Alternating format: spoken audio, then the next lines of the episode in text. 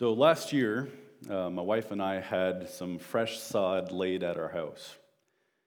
Now, I figured that because I had fresh sod rolled out, that my lawn would be easily maintainable, maybe even self governing, and I'd hardly have to do anything to keep it alive. Fast forward to this past spring, and it turns out I was wrong. My lawn even though it came from nicely rolled out sod the season before, had lots of brown patches. So I rushed to go ahead and water it because, you know, I'm a dad, you gotta have nice green grass, that type of stuff.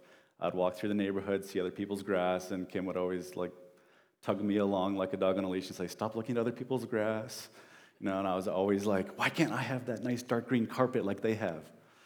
Um, and so this is something that got to me. So I started watering my grass. That wasn't good enough. See, the brown spots soon turned to dirt after one too many a trampling from my kids' feet.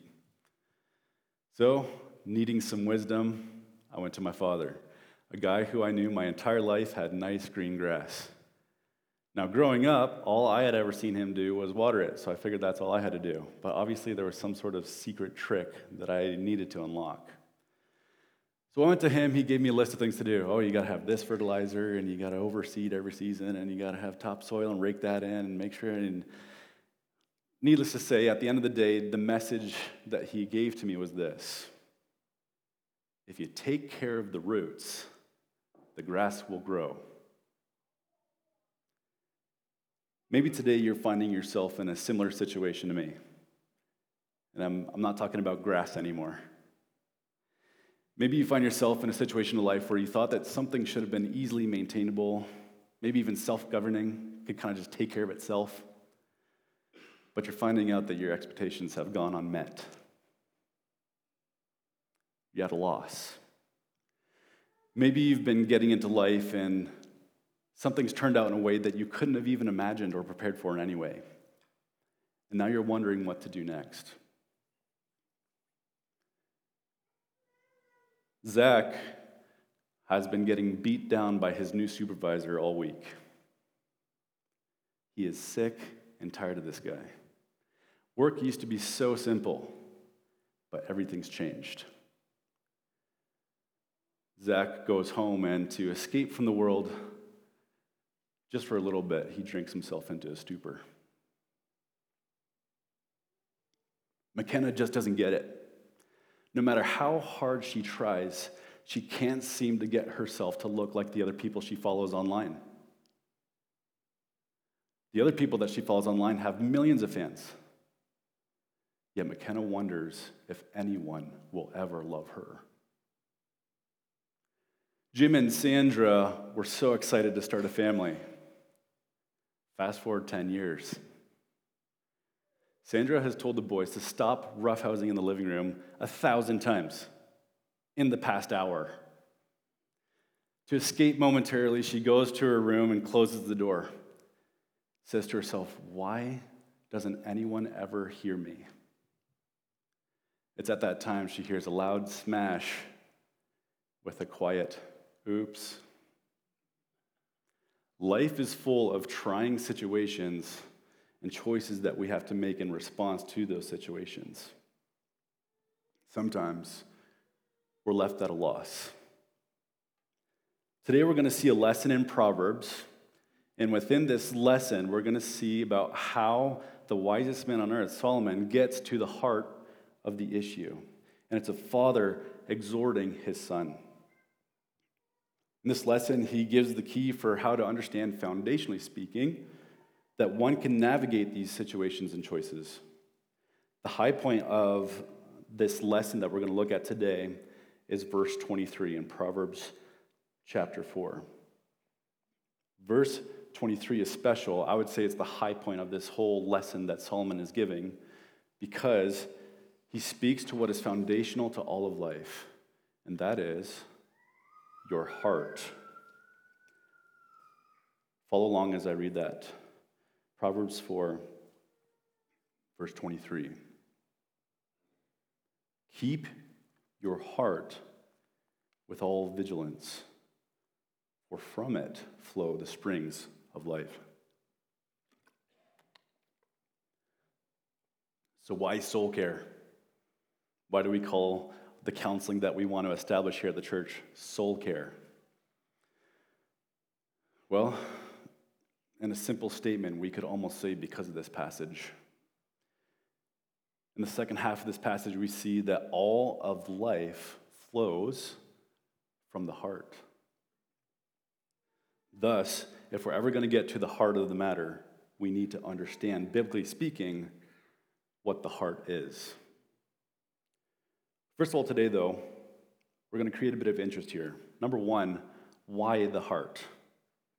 Why the heart? Well, a simple answer from today's passage is that Solomon was one of the wisest people who ever lived.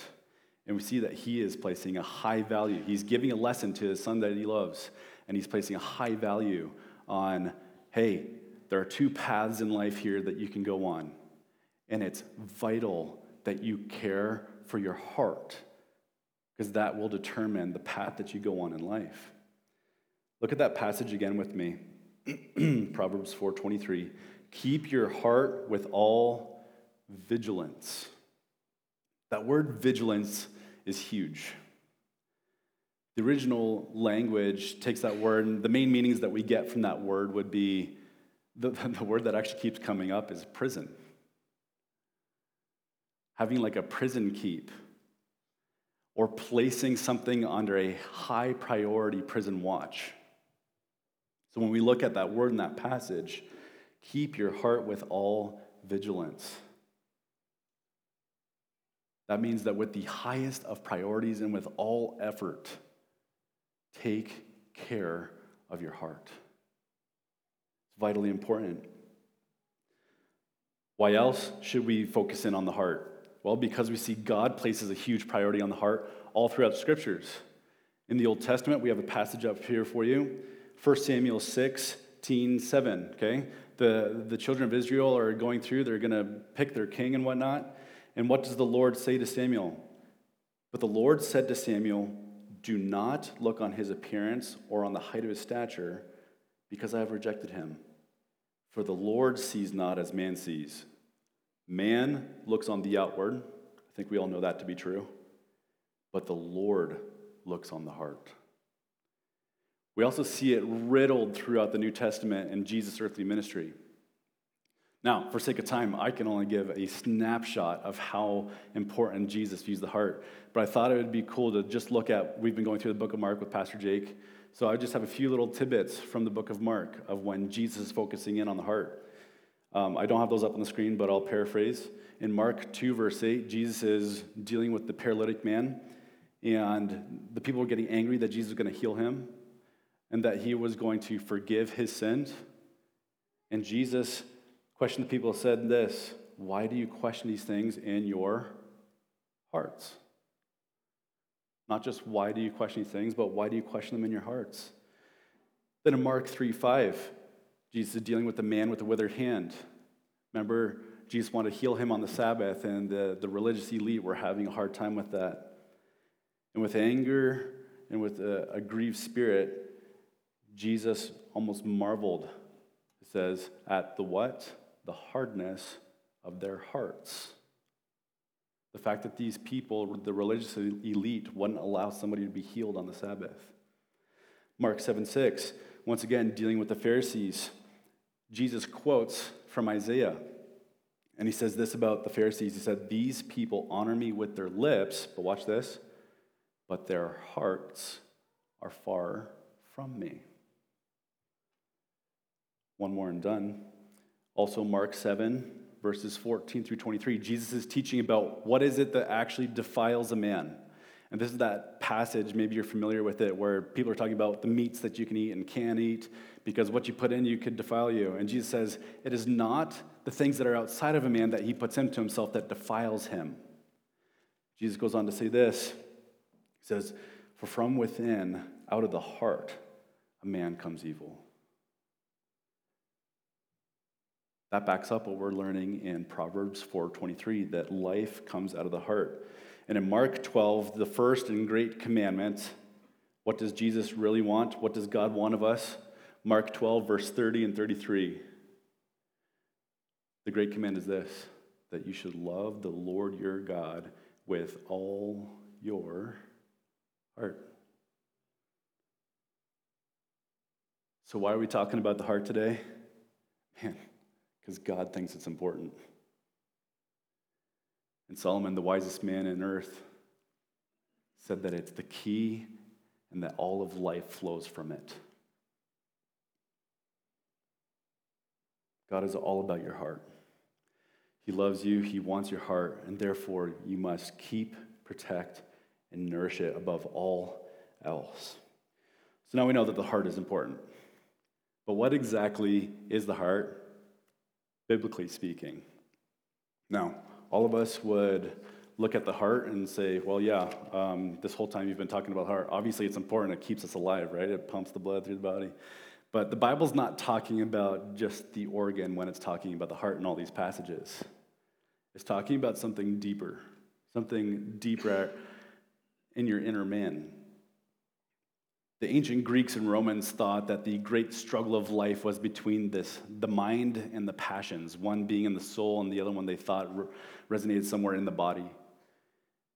And that if they were going to have strength, uh, courage, self control, anything good in life, they thought that they needed to stuff their emotions down. That's where Stoicism comes from. Nothing can touch me, nothing can affect me. The emotions are stuffed down, therefore, everything is within logical reason. Today, for those of us living in today's modern culture, we would know it's basically the opposite. Who you feel that you are at a deep level is who you really are. And anybody who tries to hold you back from what you feel you are is actually being toxic. And we should stay away from those people. And who you feel that you are is what you need to let out. Because the height of today's culture is that we must have self expression and self realization. However, the Bible doesn't teach any of these two viewpoints. The Bible teaches, and we're going to put up on the screen here for you, the Bible teaches that the heart is broken up into three parts.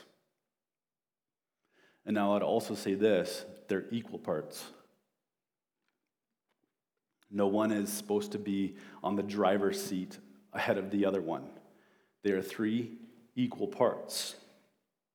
When you look up the word heart, or what gets translated to the word heart in the Bible, you will find all of these different things the mind or thinking, affections or desiring, or the will with choosing. I got the passages for you, so I'm going to pull them out here. Matthew 9 4 for the mind or thinking. But Jesus, knowing their thoughts, said, Why do you think evil in your hearts? For affections are desiring, Matthew 6 21, uh, the Bible says this For where your treasure is, there will your heart be also. And for will or choosing, 2 Corinthians 9 7. Each one must give as he has decided in his heart, not reluctantly or under compulsion, for God loves a cheerful giver. So our heart is broken up into these three equal parts. And as our passage today teaches us, Proverbs 4:23, all of life flows from your heart. Paul David Tripp said it this way, and he's the only one that can say it this way. He said this about the heart Your heart is the causal core of your personhood. the heart is the causal core of who you are as a person. Sometimes you might ask the question, why did I do that that way? Why did I respond that way? Why did things turn out that way? Look no further than your heart. Because from it flow the springs of life. So now we know why the heart is important. We know, biblically speaking, what the heart is and what it's capable of. But lastly, today, and where we'll spend a majority of our time, how does one keep the heart? Because that's what this passage starts out with. Let's look at the passage again. Proverbs 4:23. Keep your heart with all vigilance, for from it flow the springs of life. That word keep there is uh, used in its original language. The number one use that you'll see in the scriptures is that that word is used in the context of keeping a vineyard or a garden. Hence all the little things about the lawn and the garden work today. Keep your heart with all vigilance. So, pairing together, we have that word vigilance is, man, above all else, this is important. Take note of this. Solomon is speaking to his son Son, please understand this is vitally important. All of life is going to come from this. Keep it as your number one priority. Keep your heart. Because everything in life is going to flow from it. Now, in terms of speaking about horticulture once again, I, as I have already proven, I, am not the green thumb type. Um, me and Kim have a, a, running joke in our family that we cannot keep green things alive. Plants come to our house to die a slow and painful death. Um, we've had no luck with animals. All the fish in the fish tank died. Um, I ran over our dog one, one year. Um, the only thing that we can keep alive in our house is our children somehow, okay? Um, we have no luck with anything else. But I do know a little bit about uh, trees. Say you have an apple tree and you are a little self conscious about the fruit on that tree. Because when the neighbors walk by, they see your tree and the apples are bruised, bumped, withered. So one day, you pick all the nasty ones off, you go out to the store and you buy a couple boxes of beautiful crisp apples. You bring that box home and you pull the apples out, and one at a time, you staple them to your apple tree. Now, for all the people walking by, they're going to look at your tree and say, they're doing something right. Because from a distance, it looks like you got it all together, right? But you know in your heart of hearts that a week or two from now, those apples that you just stapled on there are going to look like the ones that were on there a week or two before. Why? Because they're not actually flowing out of the life giving source of that tree. In the Christian life, it's the same. Simply tackling, uh, stapling on new behaviors, habits, characteristics, trying harder to do the Christian life putting things on so it looks good to the people that walk by.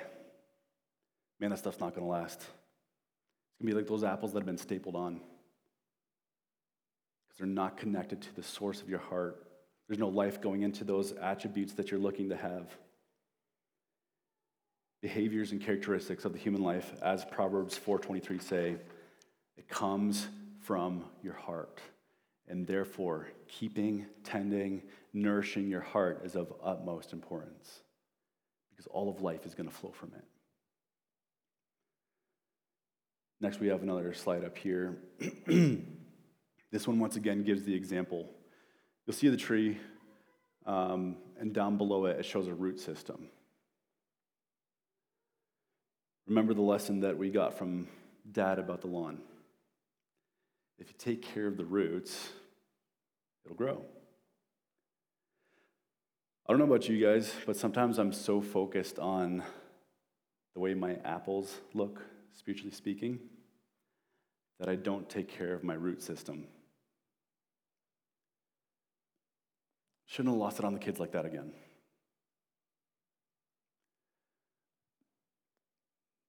Shouldn't have spent that much time at work. The family needs me.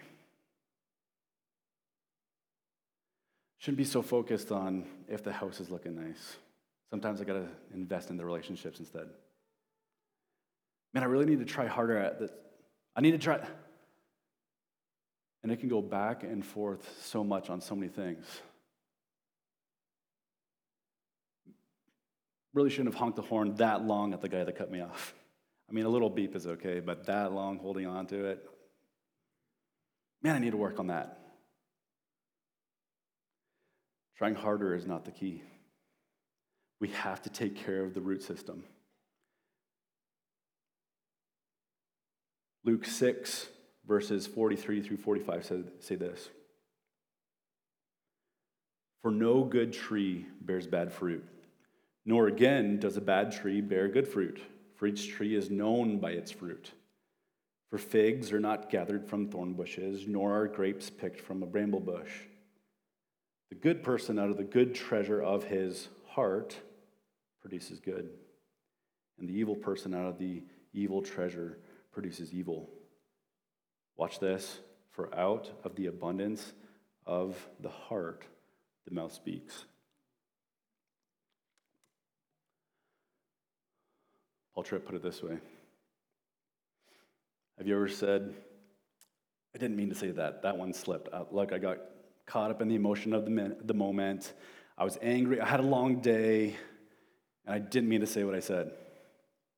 What we actually need to be saying is, sorry for saying what I meant. Because out of the abundance of the heart, the mouth speaks. Well, man, you would understand. I'm, I'm sorry that I did that, but if you knew the day I had, remember it is not from what comes without on the outside that defiles a man, it's what comes from within. Well, you know, ever since she started hanging out with that friend group over there, things have really gone south. Ever since they started going to that church, we like to place blame on all these other things the day we had, the people we hang around, all these things. And those do have occasional factors, but they are not the cause of the problem that's going on in your life. The Bible clearly teaches that all these things come from the heart. Remember about the lawn. If we take care of the roots, it'll grow. For us as Christians, if we take care of the heart, then we'll grow. Now, the big question is this, though. So, how do we go about nourishing our hearts as Christians? 2 Corinthians 3:18 holds a good answer, I think. and we all with unveiled face, watch this, beholding the glory of the Lord are being transformed.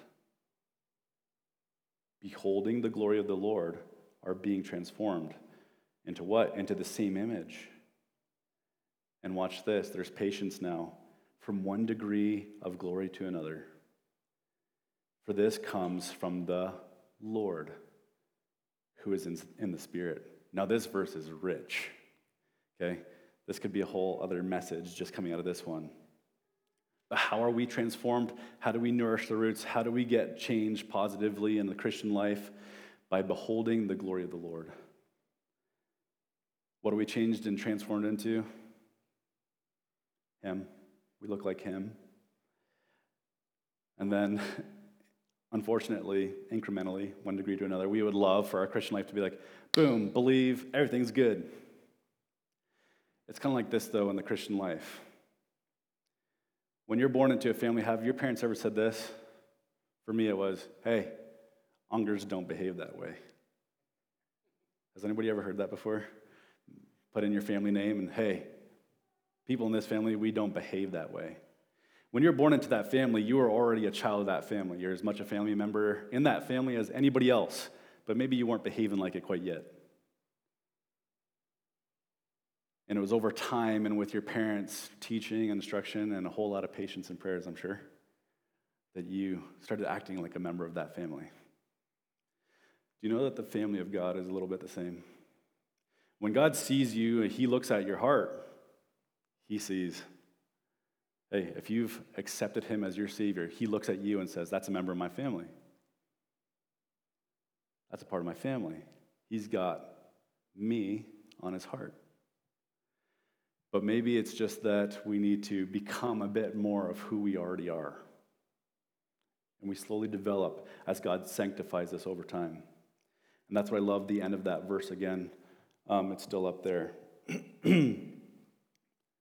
For this comes from the Lord, who is Spirit, who changes us, who's responsible for the work of sanctifying us or making us more like Him, who brings us along, who is the author and finisher of our faith? Jesus, the Lord. He's the one that brings us along. patiently, lovingly. Says, hey, you're part of this family. You already belong in this family. But let's bring you along a little bit. And it's God that does that work in our hearts.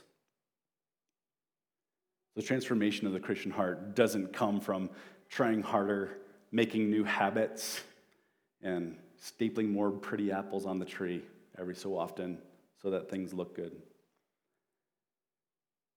Transformation in the Christian heart solely comes when we behold the glory of the Lord. It's when we behold him and see him in all his glory that we'll be motivated, that he'll do that change, that he'll bring that heart there. St. Augustine said the life he found was mostly about people having disordered loves, is what he called it. And Martin Luther was an Augustinian monk. He followed Augustine's writings.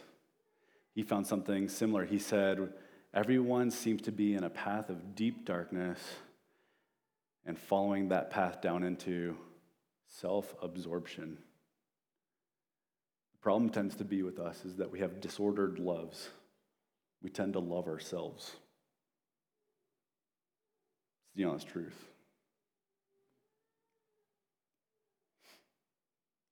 But beholding the glory of the Lord can change you. You say, This is all a bit too much. I, I still don't know the way. Like, how did you do this practically? Back in the New Testament, the disciples were following the Lord. And before the Lord was about to go uh, do his final mission on earth, die on the cross, and ascend back into heaven, the disciples had a final question now. It had been three years of following the Lord at this point, and they still didn't quite have it down. So don't beat yourself up too much today. But one of the disciples asked the Lord and said, Well, Lord, if you're going to heaven, we don't know the way. How do we get to you? Now, this is a significant question. Before this point in history and after this point in history, every leader has had to only be able to say, I can point you to the way. I can show you the way. Follow me, and I'll go the way with you. But not Jesus. He's different. Jesus answered back to his disciple and said, Not, I'll show you the way, I'll point you in the right direction. Jesus said this I am the way. I am the truth, and I am the life. Nobody else has been able to say that or ever will. Only Jesus. And it's because of what Jesus did in his heart on the cross that we even have the ability to know who he is and to have transformation in our heart. It's because when Jesus went to the cross, he took on that deep darkness. He took on all the darkness in the world. He took on all that self absorption. He took on every nasty thing that people would ever do. And he took it to the grave and paid for it through his work on the cross. You see, it was Martin Luther, when he saw that in Jesus and what Jesus had done, it changed him forever. Up until this point, Martin Luther started out an unbeliever. He became a monk because he felt bad about his situation, but he realized that even when he became a monk, he said, Well, well now I'm going to confession, but I'm doing it because I want to feel better about myself. Now I'm giving to the poor, but I'm doing it because it makes me feel better about myself. Now I'm being humble because humble people are the best people, not like you proud people he realized that everything he was doing, even that would look good on the outside, just like that passage, honored the Lord with their lips and on the outside, but in the heart, it was far from the Lord. when Martin Luther noticed what Jesus had done for him, that Jesus had gone to the cross. He paid for all that deep darkness. And Luther was able to behold the glory of the Lord. And it gave transformation forever.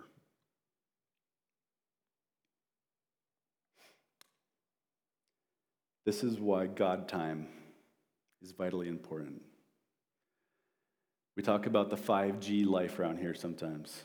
We talk about pillars of the church, or whatever we're calling them these days. We talk about one of the G's being God time. Now, it's going to be super cliche for me to say this, but some things are cliche for a good reason. If we're going to behold the glory of the Lord, we need to get in His Word. We need to pray. We need to have time and activities that point us to Him. It's because of God and His Word that we're even able to know about that story from John 14, where Jesus said, I am the way, the truth, and the life. If we didn't have this word and time in it, we wouldn't even know that. God has given us His word. God has said we can boldly approach Him in prayer. Understand that this is the path to life. This is the fertilizer, specifically, as Dad would say, triple 16. This is the overseeding. This is the nice, dark, black topsoil that you rake in.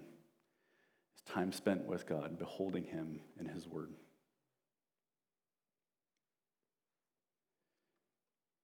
Practically, we have some resources in the soul care ministry that we could give each and every one of you if you'd like it.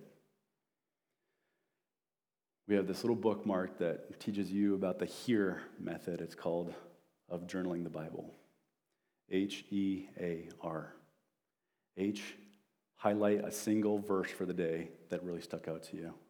E, explain it in a way that's practical for you, but also in its context. A, apply it in a way that is something manageable for you to work on that day. And R, respond to the Lord and pray in a way that is asking for His help in the matter. You know, for me, I started out doing this um, I've just started this this year, honestly, and I've journaled through the book of Proverbs this year. And the way I always started out, my application was always I need to do this better, that better, this better, that better. Oh, I should work on this. My, my consistent go to seems to be to try harder. But that's not God has called us to, is it? Over time, being in God's word, I realized that any change is going to happen, it's going to come from Him. And it's got to be at the heart level. And I'm a long way off from where I need to be. But my application section for the HEAR journaling method is now this Lord, please help me with blank.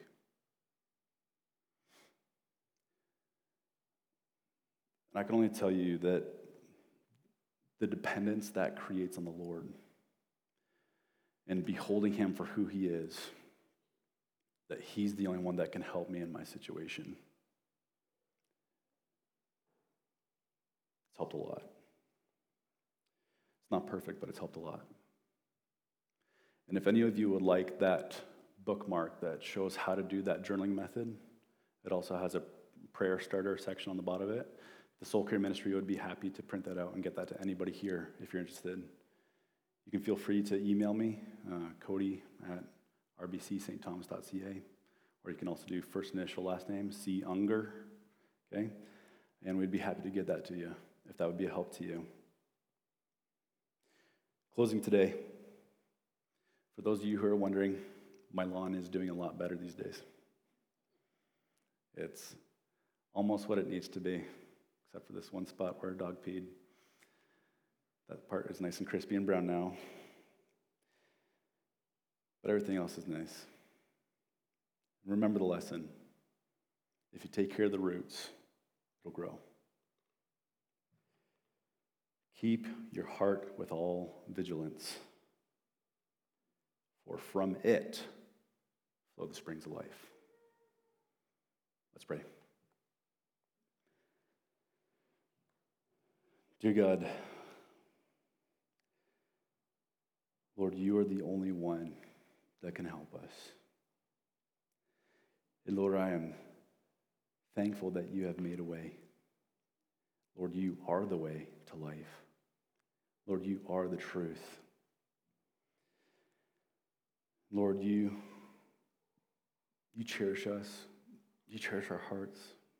Lord, would you help us to nurture today? Would you please feed us at the soul level? Now, Lord, things are going to look a lot different for everybody here.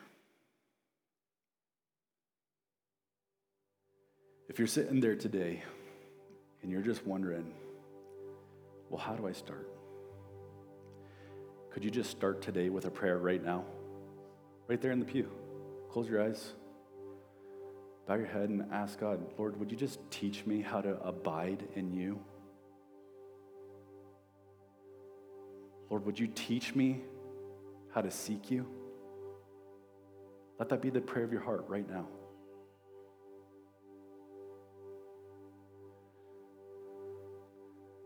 God is patient. He's loving, He's kind. He wants your heart. And He loves you.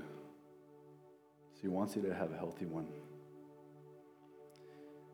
Would you just ask God today, Lord, please teach me how to follow you? Teach me how to be nourished from your word. Lord, please teach me how to keep my heart. Lord, if it's so important, then please, I'm open, teach me. And let that be your simple heart's cry to Him today. Lord, I pray that you'd be glorified today. I pray that people would thirst for you, hunger for you. And Lord, would you be their satisfaction as well? Lord, we cannot find nourishment in anything else but you. Everything else is temporary, everything else is stapling the apples on the tree. But Lord, you feed the roots and you give life from the ground up, from the inside out. Lord, help us to lift you high. Help us to behold you. Help us to see you in all your glory. Teach us, Lord, to follow you. In Jesus' name, amen.